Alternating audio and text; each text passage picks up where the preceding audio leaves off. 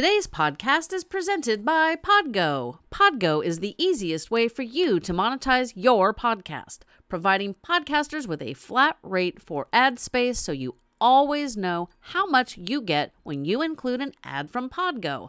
Apply today to become a member and immediately be connected with advertisers that fit your audience. That's podgo.co at podgo.co and be sure to add Fading Memories in the How Did You Hear About Podgo section of the application. Most of us are aware of the benefits of music, both for someone living with Alzheimer's and those of us who need an emotional boost. If you're a regular listener to this podcast, you're also aware that I talk a lot about self care. Music and self care aren't a new concept, but today I'm sharing with you a twist on both. A musical emotional memoir by Don Wendorf is a self help book unlike any others. The book's idea is to help caregivers with the emotional aspects that they are going through. Written in a lyrical song format, Caregiver Carols is a self help book that helped the author, his caree, and countless caregivers nationwide. Stick with us for the entire episode and enjoy a surprise ending from Don.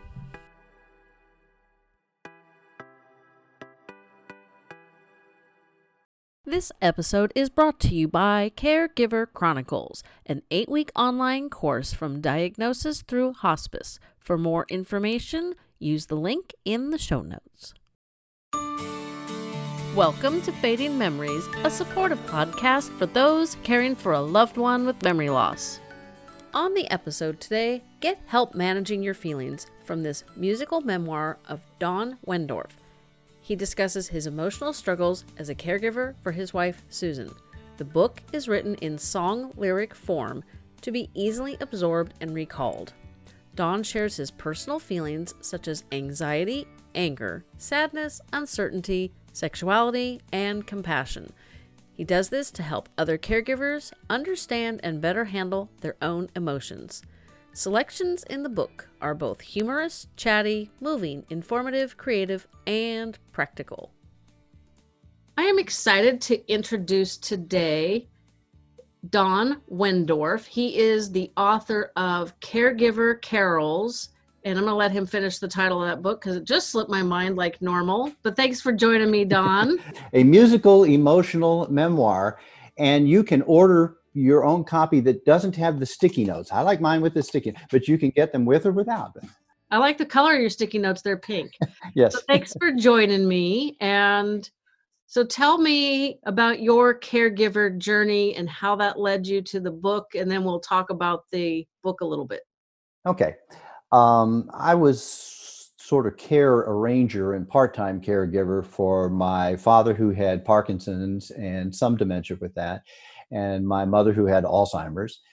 Um, they ended up both in in you know a care facility, uh, and then for many many many years, seems like many many many years, for my late wife Susan, who originally was diagnosed with Alzheimer's, you know, after the million dollar workup kind of stuff, and it it made sense. I mean, she had all the stuff. It's so I was we were pretty convinced that that's what it was later turned out that hers was vascular and she had had all sorts of little mini and maxi strokes and continued having strokes. And eventually i even uh, retired to become full-time caregiver. At first we got by with uh, actually uh, people from church helped her out at no charge to us we saintly ladies. Uh, and then i had some hired help for a good while and, but it, it just became too much. And so eventually i retired because um, I was a psychologist and marriage and family therapist. So, you know, I was dealing with emotional difficulties and problems and issues and stuff all day long, and then coming home and dealing with that all evening long. And I was pretty tired. So uh, that makes sense.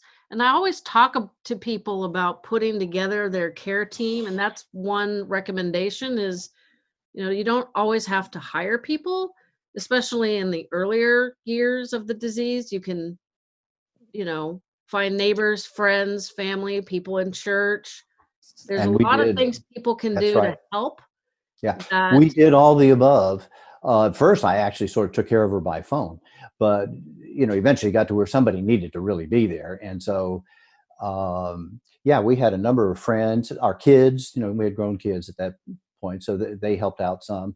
Um, but yeah, there's more help available. I mean, I finally got to a point where I, I really was needing some pretty serious help, and I went to the pastor of the church and I just said, Steve, you know, I'm drowning over here, man. I, you know, I need some help. He said, okay and he called uh, a little team of ladies together. They said, "Okay," and they wrote out a schedule, and they alternated, and they came all day long while I was at work, one at a time, and and they did that for a couple of years. That's amazing. And I just had to ask. I just said, "I, I need help." That's the hardest thing is asking.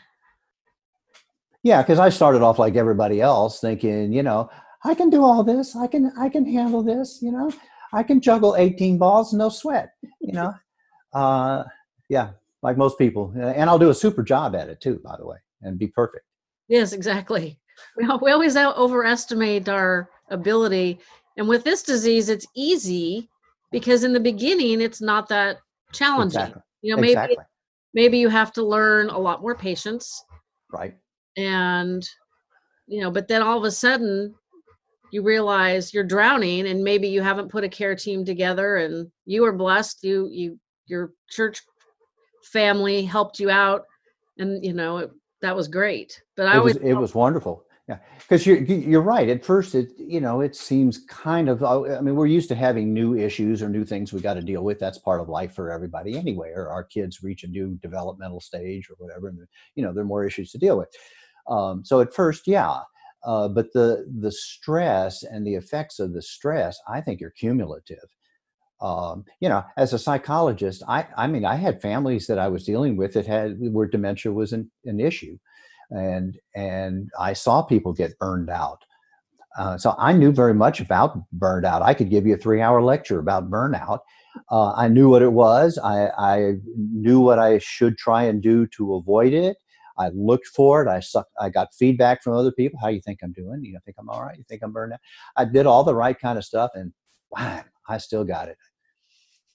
Yep, it sneaks up on you. That's what's really interesting. And you know, we all, if you get that late night call or that emergency phone call, your mom needs help or dad needs help, or you know, you you notice that your spouse is struggling, and all of a sudden you realize something is seriously wrong here. And all of a sudden your life is turned upside down and we all you know i don't i well i guess for obvious reasons i've never talked to somebody that just said i'm out. Never mind. Forget it. I'm out. So we all step up and then the next thing you know you know you've did you have to retire early or was it about the time you originally planned? I hadn't. No, I hadn't uh, planned it uh, originally, but I reached 65. I, you know, I was eligible for Medicare. I could get you know more retirement kind of stuff. So it became more feasible to do that. And instead of paying people to do that and me burning out more, I just said, "Hey, you know, I've done my thing. Let me. I'm going to retire."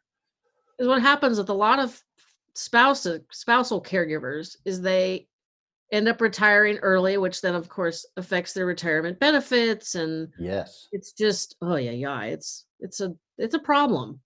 Well, and for so many people, maybe men more than women traditionally, but more so everybody, uh, so much of who you are and your social life and your identity and all that kind of stuff is tied up in your work. And so there's, for many people, just a major adjustment and maybe a lot of loss, things that you got to grieve, relationships, you know the, the thing the good things about i mean work is work but there were some good things about work and i liked what i did i believed in what i did um, so you know there was the adjustment of all that you know at the same time. So you said that they thought it was alzheimer's. It turned out to be vascular dementia i'm assuming you've heard that they're very close to the blood test that will determine if somebody's got alzheimer's right Right. Does that excite you, or do you think that's a scary thought? Would you take the test if you were? You know, that's an interesting thing, and I've I've done the 23andMe uh, genetic kind of stuff. It, it's it's interesting. The stuff that I'm at the higher risk for isn't in my family at all. you know, I'm not at a higher risk for Alzheimer's. I don't have the APOE4 gene, certainly not two copies of it. I, people are real different on all that. Um, I I would be okay with having that test myself and knowing. I, w- I would want to know. Linda, my, my wife now, would uh, would not. And we have a very dear friend who lives in San Diego, uh, Jamie Tyrone, who just wrote a book about the traumatic experience she had with learning her genetic status, which is she has two copies of the APOE4 gene, which means her risk of developing Alzheimer's at some point in her life is like 90%. Ew. Yeah, I mean, it threw her into a major tailspin, and and it's it's like it's like people talk about when they've had cancer. Uh, you know, every little thing you get you get a little funny feeling here or a little funny mark here, and instead of saying, "Oh, well, that's just because I'm older than dirt," oh, it is dirt. Um, you know, you say, "This is it. It's the big C. It's got me." Uh, well, okay, you do this. For some people, I mean, they don't want to know. I think I would I would want to know.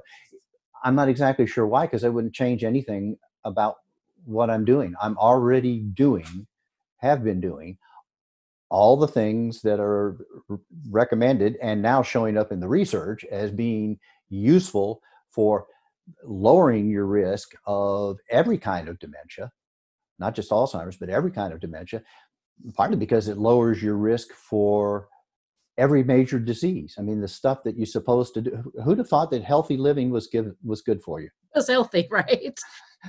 yeah, exactly. So I'm doing all those things, and in, in fact, Linda and I, uh, well, we did before the virus uh, we went around to local congregations here with a dementia friendly Alabama uh, grant to talk to faith communities to get them educated. I mean, we could say, hey, we, we want to give your congregation a talk about Alzheimer's. right. Yeah. yeah. Don't call us. We'll call you. You know, nobody wants to hear talk about Alzheimer's. We, we'll talk about brain health and about healthy living and and it's the same things that you do for lowering your risk for every major disease it's the things you ought to be doing for the person that you're taking care of with dementia because it can give them a better quality of life. You know it's it's not a, uh, an absolute guarantee or anything but you know so uh, if i knew what the future would be it probably wouldn't change what i would do. I'd probably buy more banjos. Probably would I would take it because I would like to be able to plan ahead. We've had yeah. conversations, my husband and I, he knows how I feel. Um, I'm kind of all for being able to go to a lawyer, go to a psychologist and a doctor that basically says, I'm in my right mind. And if I should get Alzheimer's, if I get to the point where I cannot participate in my own daily care, it's time it's time for the permanent sleep which i know yeah. is not legal but at this point i'm 53 so i'm thinking you know my grandmother's 102 i got i got a few years to go i think wow 102 yeah nobody in my family has lived that long well neither of my parents got to 80 so you never know mm. it's mm. I, I ride i ride bikes so i i I, you never know. So my father wanted to make it to 90. That would have broken the family record for men, and he died the month before he was 90.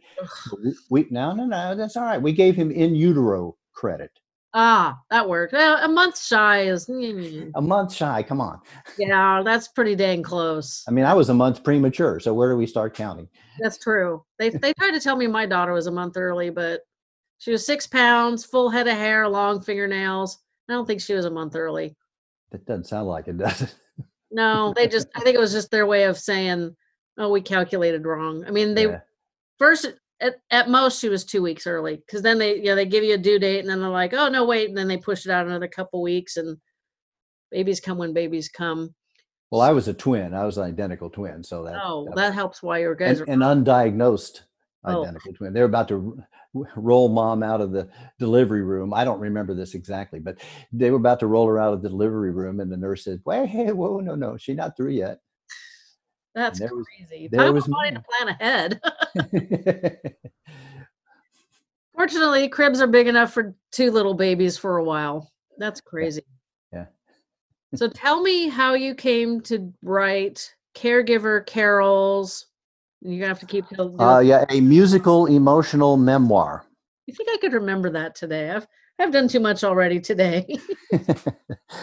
um, I had already written before we really got into the whole thing about dementia, I had already written a self help book, um, sort of a self help marriage manual. Okay. My specialty was marriage and family therapy.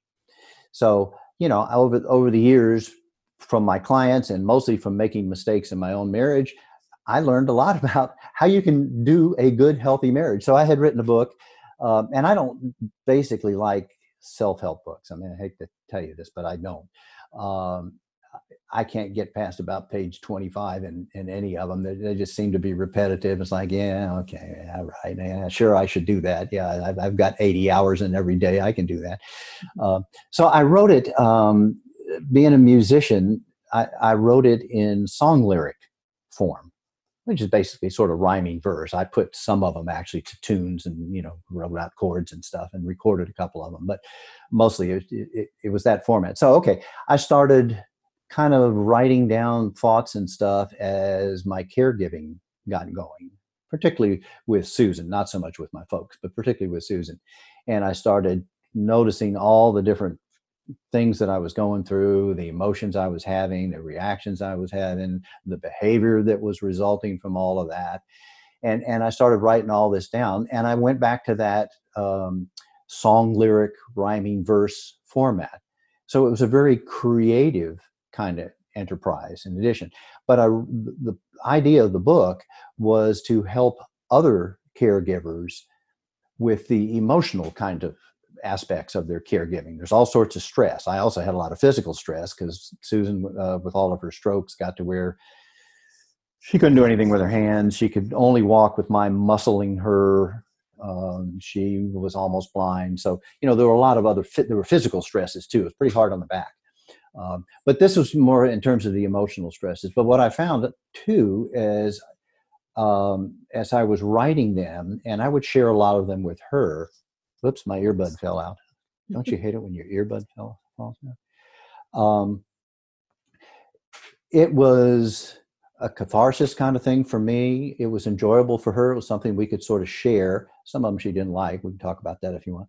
Yeah. Um, uh, but it was very. It became a very nurturing thing for my own emotions, just to kind of get them out but also to put them out there outside of me where I could look at them and I could say, oh, and I could show them to other people and they would say, oh, well, you know why you did that? And here's why, dude, you know. Um, and but and it was a creative thing. People, you know, an artistic sort of thing. I'm not the greatest poet, uh, certainly not the greatest songwriter in the world.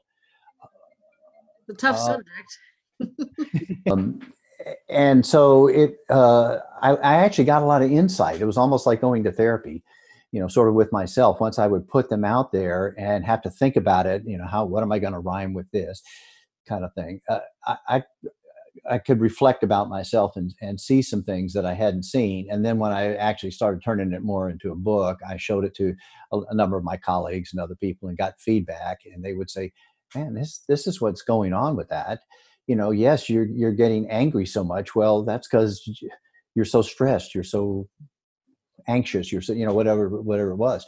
Um, uh, anger is a, a, wonderful emotion for covering up all kinds of stuff. Men are great at it. Women aren't bad at it but i mean guys we've worked it to a, a fine art. Uh, you know i it, really through writing the book is where i learned that a lot of my anger and i was going through a lot i was getting angry a lot and and acting real nasty and real mean and real ugly. You know, it was it really was bad. Um, I saw it was grief. Yeah, anticipatory grief is rough. Some of it anticipatory, some of it for what was already going on, what I was losing in terms of as she lost abilities, um, I lost the relationship as it was you know we still had an ongoing relationship and she was able always to to right until the very end to, to be able to converse and to know who i was and so i didn't have that aspect of, of it.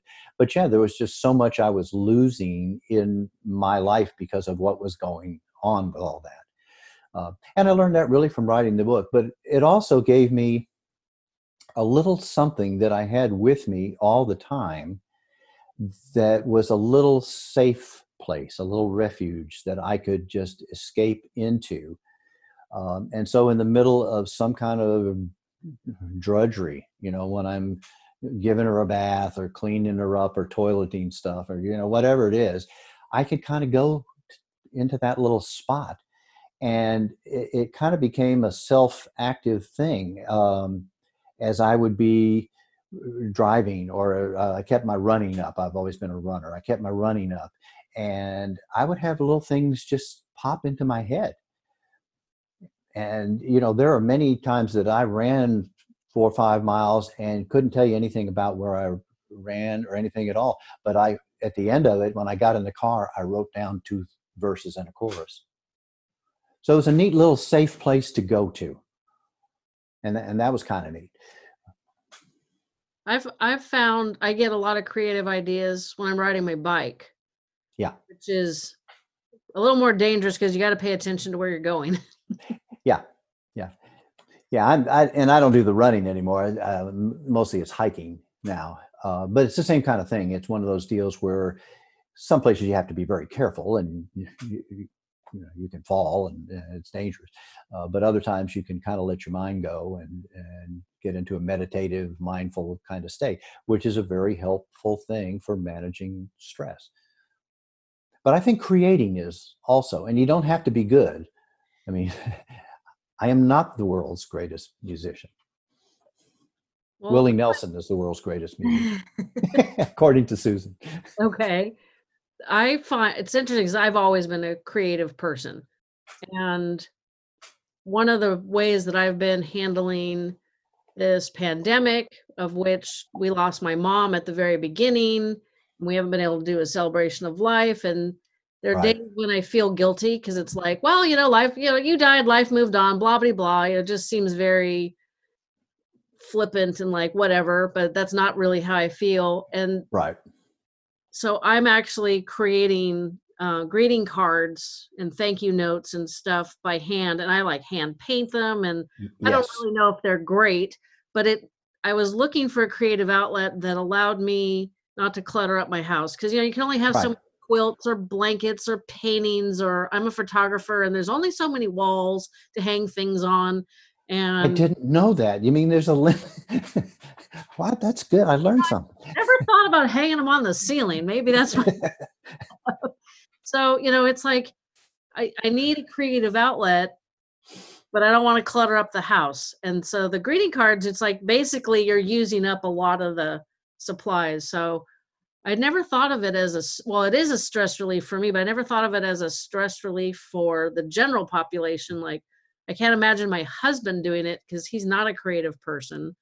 But maybe I'll have to suggest. Maybe yeah, he might have to find his own way about that. Um, because, like I say, it, it doesn't have to be great. I mean, I've been playing music and performing for since I was in in high school, um, and I'm a pretty decent performer. I'm not a fantastic musician, but you know, what is the purpose of the thing in the first place? What are you, what are you trying to do? you know, am I trying to compete with Louis Armstrong? That's going to happen. No, yeah, probably probably not a good idea to. Yeah, I mean, it's to share. It's it's to share feelings. It's to share fun. It's to share pleasure. Um, to you know, it, it's a connecting kind of a thing. It's a a shared performance art kind of deal. So it doesn't have to be great. And and it's funny you talked about uh, making your own little hand uh, done cards because one of the the things one of the uh, pieces that i wrote and in fact it's one of the few actual songs i've ever written and recorded and i recorded it just for susan was about one of the things that um, I, really caught me when i first met her in college she would paint just little cute little things, little sayings or a little flower or a rainbow, you know, some kind of cute little thing on a rock that she mm-hmm. would find or a piece of bark that she would find. Or one of her favorite media uh, was uh, rusted tin can lids. Hmm. and and she would you know send them to people if they lived far away, or she would leave them around where somebody would see them, and it was a surprise. And that really characterized something, it became a metaphor for me about her, about who she was as a person. It was like the, the uh, Shaker hymn title, Simple Gifts. She gave little simple gifts. She was not ever going to replace Van Gogh or Monet, you know, but she was very artistic uh, and very creative in in her own sort of way and did fabric arts and stuff like that. But that was part of it was one of the hardest things for her about um, getting dementia was losing the ability to give to people in the ways that she always had. Course, we all knew that the way she always gave to people was by being a very caring and supportive and empathetic and compassionate and you know giving kind of person. It, it, she didn't have to paint anything to do that. Uh, she continued until her. I mean, when she was in the hospital dying, uh, she was asking the nurses if they were tired and if they'd had a long shift and was she being too much trouble and you know she was taking care of people while she was dying okay so that creative thing though that was where i started on all of this ramble um, led to a song called Painted Bits of Bark and Stone and Tin. So, do you want to play that one for us? I, I can play that one for you. Um, I haven't done it in a while or practiced it in a while, so it may be kind of rough. But it's interesting. You, you know, I was telling you the other day how um, I met my present wife, Linda, Linda Everman, who is a big uh, Alzheimer's advocate. I mean, she's a fanatic. She took care of, of her father who had Alzheimer's and her mother had vascular and, and her uh, late, uh, or her, I get it mixed up. Her father had vascular. Her late husband, Richard, she took care of for like 15 years or something with, with Alzheimer's. Um, at any rate, she, the way we met was that she was co-editing a book with a, a, number of other people, a book of meditations and prayers and reflections and a multi-faith kind of a thing for uh, uh, caregivers. Uh, Seasons of Caring is the name of that, and uh, I was the last contributor to that book, and that's how we met because she was assigned to edit uh, my uh, submission, and my submission was that poem, painted bits of bark and stone and tin, and I I make a big point of it because I think one of the things that's very important in the middle of the caregiving, when things are so stressful, at least for in my experience, you know, I was perceiving Susan as being oppositional or resistant or, you know, giving me a hard time about everything. And I was getting very angry. You know, I'd say, okay, we're going to stand up. And she would say, now? No, three weeks from now. I'm just giving you notice. You know, okay, put put your feet down on the floor right there in front of you. Uh, on the floor? No, put them on the ceiling. I don't care where you put them. Put them someplace and let's stand up. You know, I was perceiving her as oppositional and give and and this kind of stuff. Um, and it was helpful then to be able to step back and reflect and say, wait a second, who are we talking about? Is that who she is? Yeah, that is a good point. That's that's not who she is. You know, yeah, I mean it's harder for her to be her and to do the things that she wants to do now because there's so much other stuff she's got to deal with. I mean, she's blind, she can't walk, she can't feed herself, she can't, on and on and on. She can't do all this stuff. So it's very hard and and she probably had some depression and, and plus the effects of the disease itself but she still was herself. There still was that person, and this is the whole idea of person-centered care that we now talk about so much. Is who is that person, and how can you still connect with that person? How can that person connect? And and the idea today is that even with somebody who is essentially mute, um, uh, who can't really have a conversation, maybe doesn't even really know who you are, that person is still in there the soul is in there somehow or other you got to find some way of making some connection. It ain't going to be the connection you had before. And that's the toughest part. That's the toughest part. It's not going to be the connection you had before. But it's amazing uh, what can happen. I see it so often through music. It's why i'm such a nut about the expressive arts. I mean i i play for a lot of respite care programs and adult daycare programs and stuff like that trying to do sing-alongs and stuff and I've had people participate actively in sing alongs singing and dancing and doing the lyrics and you know all the little hand movements that may go with the song or something who are mute who haven't spoken to anybody in months. Yeah, they say music really touches way deep down, and I've Yeah. seen, I'm sure you've seen the Alive Inside. oh yeah. Oh yeah. Yeah. Yeah those get a box of kleenex and watch that if you haven't. It's a wonderful wonderful thing yeah i love dan cohen's program Yeah, I talked to uh I'm not gonna be able to remember his name, but a guy that was he was active in working in that program. He was also a musician and he knew some pretty probably B level musicians here in the Northern California area.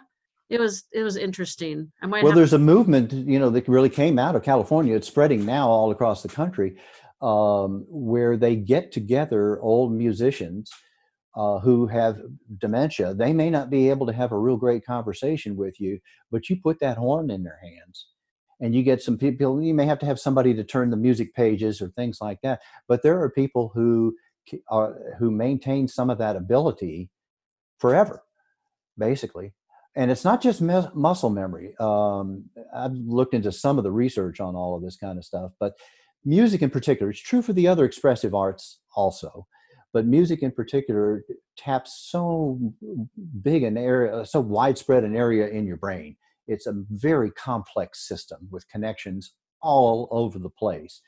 Um, and but I think that the same kind of thing happens with dance or or drama or art, uh, visual art and and people will start saying things or maybe bringing out some memories and stuff now it's not going to last forever you know but in the moment that they're they're involved with it you have some connection and uh, like I, I played uh, over in Tuscaloosa with for an adult daycare center uh, that uh, called a Bringing Art to Life program.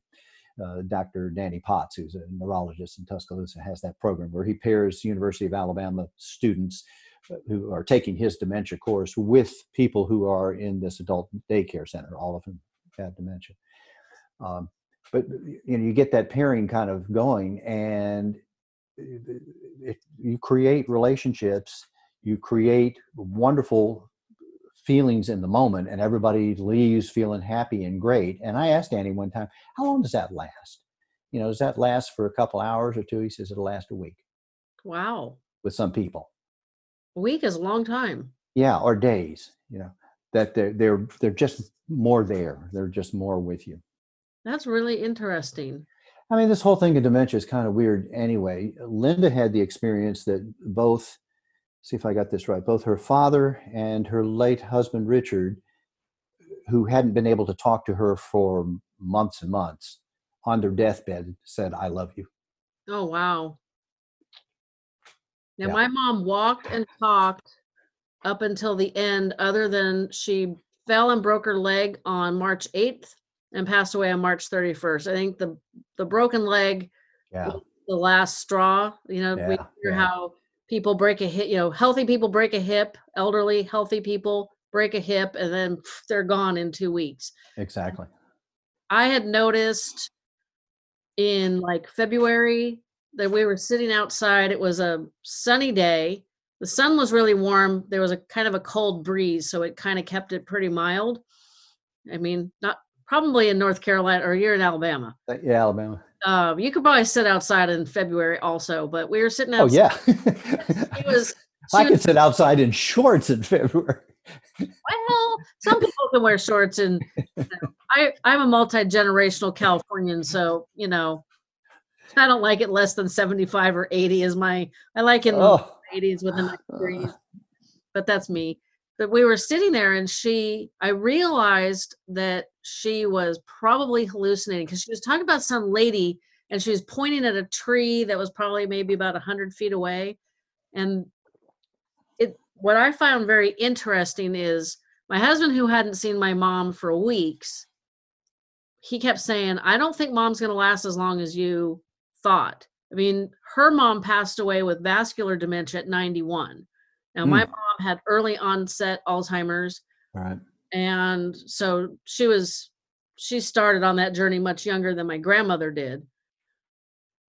And she wasn't diagnosed until 2011 and through talking to caregivers and researchers and everything that i've done over the last two and a half years you know people are like it's usually two to ten years from diagnosis. And i'm like okay well she was diagnosed in 2011 so i figured she had two to three years left. Well then she typical mom she's like so typical mom she you know i figured she had two to three years and she she was like, nope, I, yeah, I'm going to do things my own way. And so, you know, that's been the beginning of my year. That 2020 has just been not, I, I saw a shirt that I really should buy, but it's not really my style. It says 2020 and then underneath it has the stars and it's only one star is filled in and it says do not recommend yeah. like i could feel that one but I'm not. Well, you're yeah. I mean, that's that's awful new for you. You're really still almost probably in in shock. You got a whole lot of grieving left to do, and of course, any of us who've really lost anybody that we love know that grieving is never over. I mean, it changes, it evolves over the years, but in some ways, it, it, you're never totally finished with it. And it's not only grieving; it's also rebuilding because when somebody that you have a close relationship with dies, part of you dies. Part of you is relationships. You don't carry all of yourself around inside your epidermis. Some of that is the, the relationships that you're in. So there's a lot of rethinking and rebooting and retooling and, and recreating of, of yourself too. So yeah. Well, and all that's a big challenge when, yeah. you know, the care home that she was in was really great she came out of the hospital March 12th. I saw her the 12th, the 14th, the 16th. And on the 17th, they said, Oh my God, this virus, no more visitors. They just locked everybody out. Right. And I did not see her for two weeks.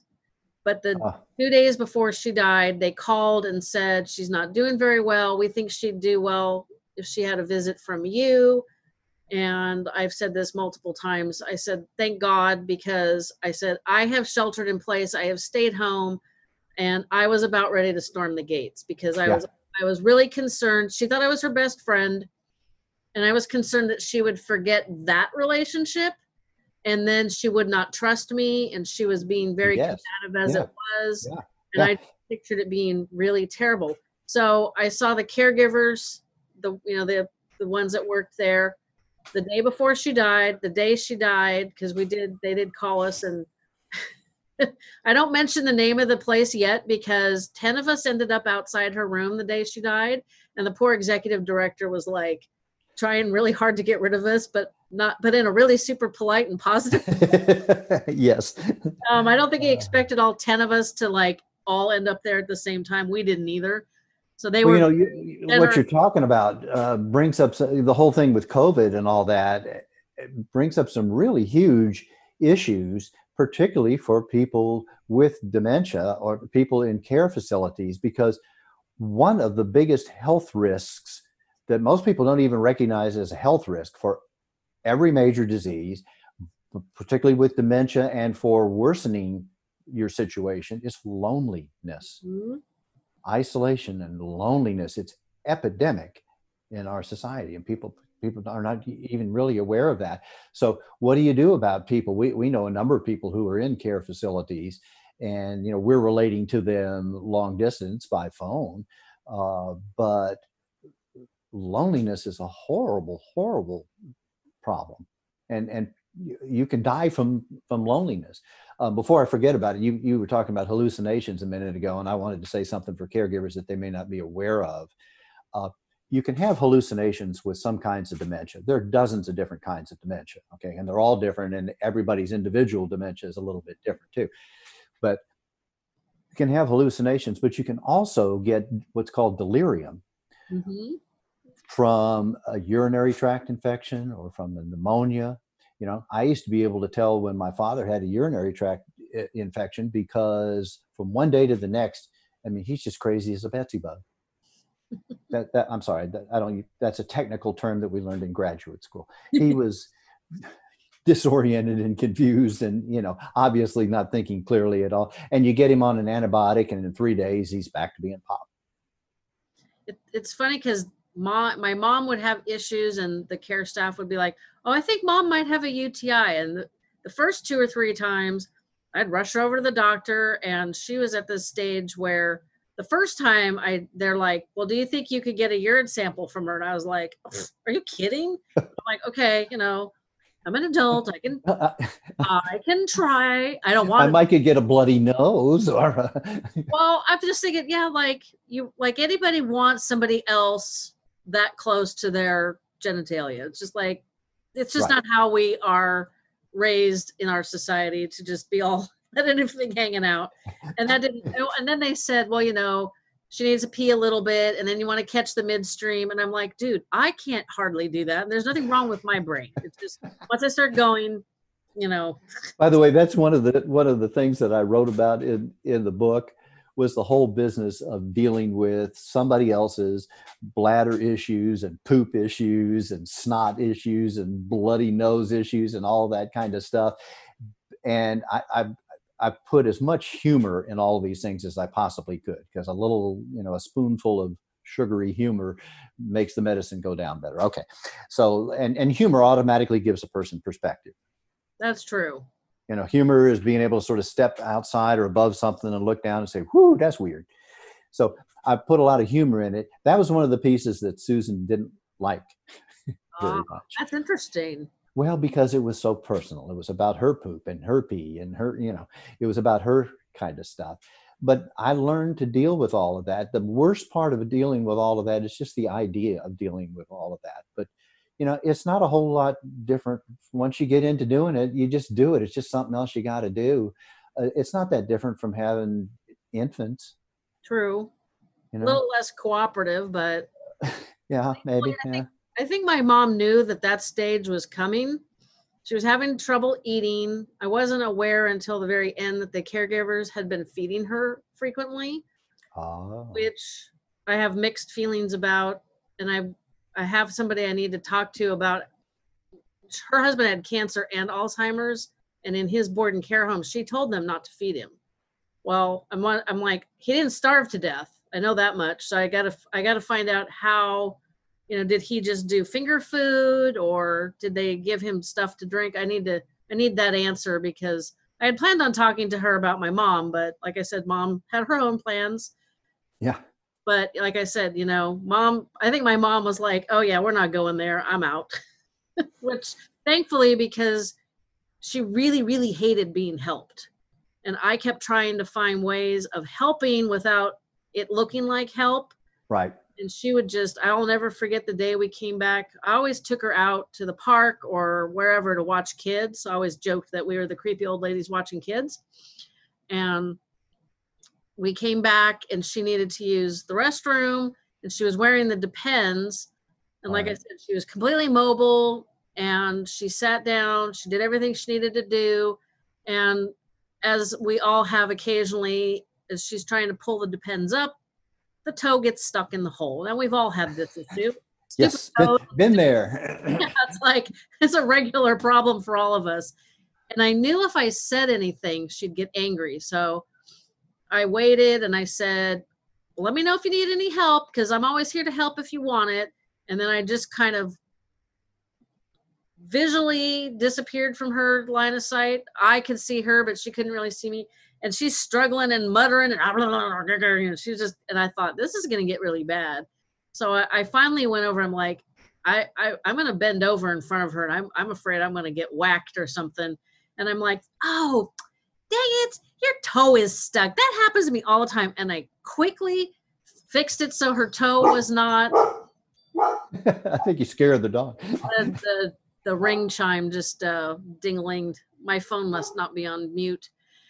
Anyway, so I I went over and I bent over and I, I said, "Oh, your your silly toe is stuck. That happens to me all the time." And I I basically unhooked her toe and like backed up like I knew I was going to get smacked and I didn't. And then I just I walked out of her room. I let her finish everything. And she comes in the room. She goes, "I hate it when people have." Rah, rah, rah. She was really angry and i was we had just come back from my house i was exchanging her warmer weather clothes for the cooler weather clothes and i'm just hanging them up and i'm like oh okay whatever And she stomps out of her room. And about like five minutes later, she comes back. She goes, Oh, hi. And I'm like, Hi. Hi. she didn't smack me, but I knew there was just times I was like, you try to help her and you try to do it in a very, oh, no big deal kind of no manner. Yeah.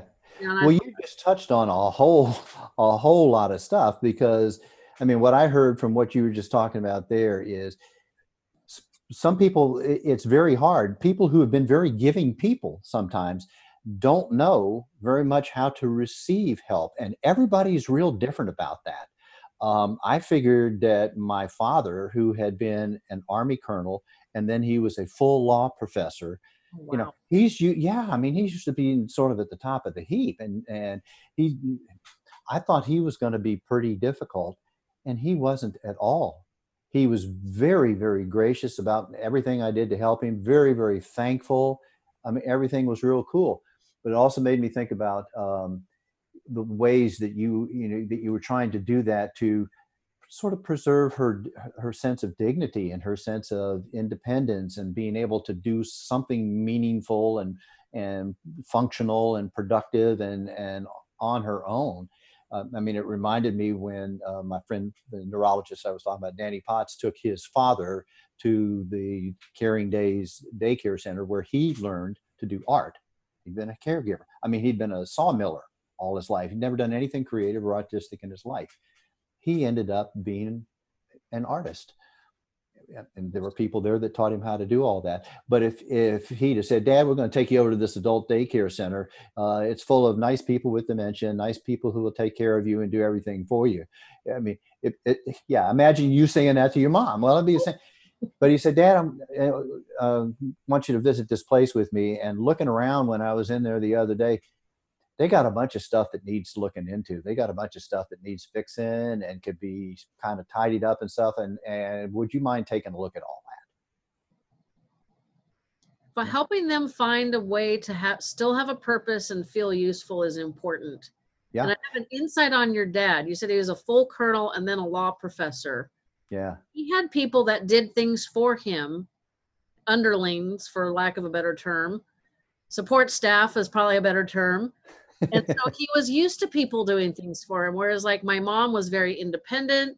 You know she stayed home she raised my sister and i. She got fed up with my dad at one point and and went out and got a part-time job on her own. And then he threatened to retire and she was like oh you're not going to be in my house 24 7 so they bought a one hour photo lab together. My dad had done photography on the side Hmm. like my whole life Mhm. and so that ended up being a family business. So she had you know her own way of doing things but she never had people that did things for her. She was Yeah. always in service to my dad or my sister and i or our clients or whatever. You know she was also in a women's service organization. So she was always the helper not the one getting the help. So i think that's one of the reasons that some people when you think oh they're not gonna ooh, this is gonna be really tough and they're easy and then you you know my mom you know she raised kids so she you would have thought she would have accepted some of the help and you know when my i think when we first moved her into the memory care i made i talked about you know how nice it was to be retired and you had people that were cooking for you and oh isn't it nice you don't have to put up with dad's cooking anymore because as her mind got bad my dad who was a horrible cook and a horrible eater he took over and she would she would complain you know he didn't have patience. So he'd like fire up the burner to too hot. And so things would uh, it was just bad. It was all bad. And she would complain about it. So i would i would comment be a it's an issue and it's a learning curve. I mean most people who are who are dealing with some kind of dementia i mean just like i've i wasn't a caregiver before. Well they've never had dementia before so it's a learning curve for them too and they're struggling and they're just trying to do the best that they can.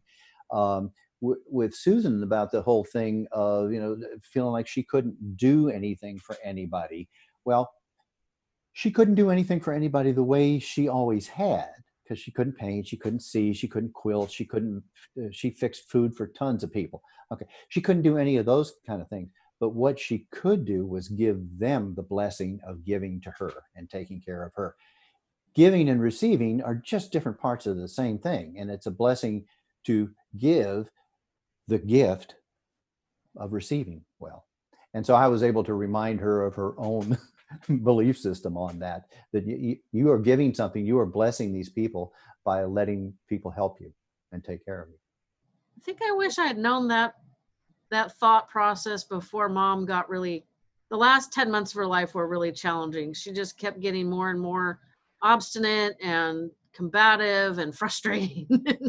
like, yeah, the last visit I had with my mom, she refused. She didn't know who I was at that point. She refused to to have a visit with. Mm-hmm. Uh, That's so much of this involves training and and you know with with staff it's like the the having things done for you people learn how to do things for other people in ways that help them preserve their autonomy and their dignity. You know, I've been talking with a, a, friend of mine who's 91 and, and he's in a care facility. And, you know, this 23 year old little girl comes in and he has to strip naked and she bathes him. Mm. Well, there are ways of giving baths to people that preserve some dignity. You can say, "Here, let's put this washcloth over these parts, and you help me. You, you wash this part, and maybe you may have to guide a hand or something. But a, a lot of it is training and a lot of it is is empathy. I mean that's part of what i had to do with with susan particularly was to put myself in her shoes and say what is this like? Whatever it was this action or this thing we're trying to do or this incident or this emotion. What what is that like from her point of view? I know something about what it's like from mine what is it like from her point of view? Because she's responding out of her point of view. She's not responding out of my point of view yeah. And so, you know, part of these things that I remember I talked about, I saw her as resistant and oppositional and all this stuff. What finally I was able to ask her, you know, when we weren't in the middle of a battle about walking down the hallway or something, uh, I was able to ask her. And what she said was that she's afraid all day long. She's afraid of everything she has to do. Everything causes her fear. She's either afraid that she's going to fall, She's going to hurt herself. She's going to make me fall. She's going to hurt me. She was some of that that I saw as resistance was her protecting both herself and protecting me. Which, if, if I mean, that's who she was. You know, why didn't that occur to me? Well, because I was so stressed and I was burning out, and you know, uh, I, I needed needed something to wake me up on all that. It's interesting because my sister had mentioned to me that my mom was always telling her, I'm afraid, I'm afraid, I'm afraid. And I thought, that was that's interesting because she never says anything like that to me, which is not entirely unusual because my sister and I are extremely opposite people. We don't see the world the same way. I'm not even sure my mother raised us the same way, if that's even I mean, I, you cannot get much different. And my sister always went with my niece, who is a sophomore in high school at this point, for high school home distance yeah, learning. wherever that may be yeah. um, and i always thought it was interesting that my sister you know claimed that. I'm not denying that that mom said that to her. I don't i never i never heard it. So i find that interesting that she, you finally got that out of her. And i know my mom was combative with my sister but it's just well, you know, it, uh, it, it, it's different. Your relationship, I don't care how much you uh, are alike. I, I have an identical twin, and my relationship with my mother was very different from my twin's relationship with our mother. By the way, she remembered me longer than she remembered him. Which is we're ident- Isn't that weird? We're identical, but it, twins can be kind of competitive. It, to me, it meant I won. but what I had uh, a number of caregivers tell me with Susan was that she could be very different with them when I wasn't around. Which is why it's so important. You know, not only does the caregiver need some respite from the person they're taking care of to be able to recharge their batteries and rest and get some things done and all that kind of stuff. It works the other way around too. They need a break from you. Yeah, that's and, true. Yeah, and you know, we tell ourselves, yeah, but nobody else can. I, I know how to exactly how to do it. Nobody else can do that. It would take me forever to train somebody how to do it. You know, I do it perfectly. They don't have to have perfect care. No. And you know, they don't. They'll be fine. They have to have good enough care. Just, it's kind of like got to keep them alive, right? Yeah, and and it, and if you, you take care of the basic needs and stuff like that, but it doesn't have to be perfect, and and they may benefit from the respite just as much as you do. It's part of why I, I do the respite care sing along kind of things that I do because everybody needs a break. Yeah, that's true. And you probably benefit a lot from the performance. Yes. You're giving and but you're also you're giving to yourself by performing and you're giving to the people that are there, which kind of segues me into you performing the song pieces of tin. Did I remember Paint, Painted bits of bark and stone and tin.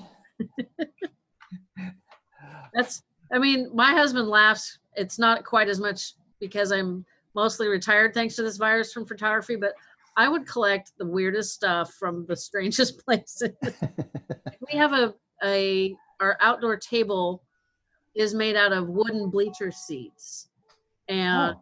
everybody loves it. Nice. Yeah, that sounds kind of cool. Yeah, it's really cool because there's like um there's a heart carved into one of the seats says Allie loves Keith, you know, and it's just I see beauty in weird twisted pieces of what most people think is garbage or junk or whatever and I I see the artistic potential in it and it makes him crazy. He's very glad I don't drag that crap home anymore. no, hey, there's even a term for that. that's found art. Mm-hmm. Yeah, I mean that's perfectly legit. Absolutely. I mean that's what photographers do. You know that. You know, you see something and you see it through an artistic, creative photographer eye and painted bits of bark and stone and tin. I'll leave off the instrumental uh, opening and ending and break just to get it a little faster. She won my heart in college when she lived across the street. Her roommate was a friend of mine who thought that we should meet. I liked her looks and kindness, what made our love begin was her painted bits of bark and stone and tin. I'd leave for class each morning, come back again at dark, to find she'd left a love note painted on a piece of bark, or maybe on a shiny rock I'd spot as I walked in her painted bits of bark and stone and tin. She'd stop and chat on campus when I'd study neath a tree. When she'd leave, I'd open up my book again to see a sweet verse on a rusty tin can lid she'd slip within more painted bits of bark and stone and tin. Grow old along with me, she wrote, the best is yet to be. That Browning poem she would quote proved true for her and me. Who'd guess that such a little rhyme would lifetime love begin? From painted bits of bark and stone and tin. We married, raised two sons, shared together 30 years. Now her health is slipping fast, the end of her life nears. So it's my turn to care for her and keep love flowing in. Bring her painted bits, bark and stone and tin. I know that I must let her go, release her from my heart. Let present stop our past so our forever love can start. But I'd give all I treasure for that pleasure once again of her painted bits of bark and stone and tin. I'll let our now end up our then, our always to begin, clutching painted bits of bark and stone and Yay. tin. Thank you. That was awesome. All caregivers should be able to have an outlet like that. Who knew a banjo and some inspiration could result in a self help book for caregivers? Be sure to check out Don's book, Caregiver Carols, a musical emotional memoir. There's a link to independent booksellers in the show notes. I'm still amazed at how many caregivers use their journeys as inspiration for tools for other caregivers. I hope you enjoyed both the conversation as well as Don's tune.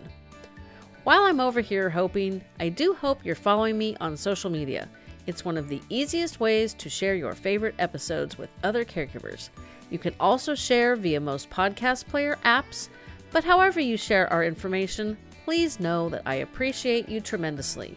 Fading Memories is a supportive podcast sharing informative and inspirational conversations with other caregivers, and we can't help if you keep us a secret. I'm your host, Jennifer Fink, and I'll be in your ears again next Tuesday.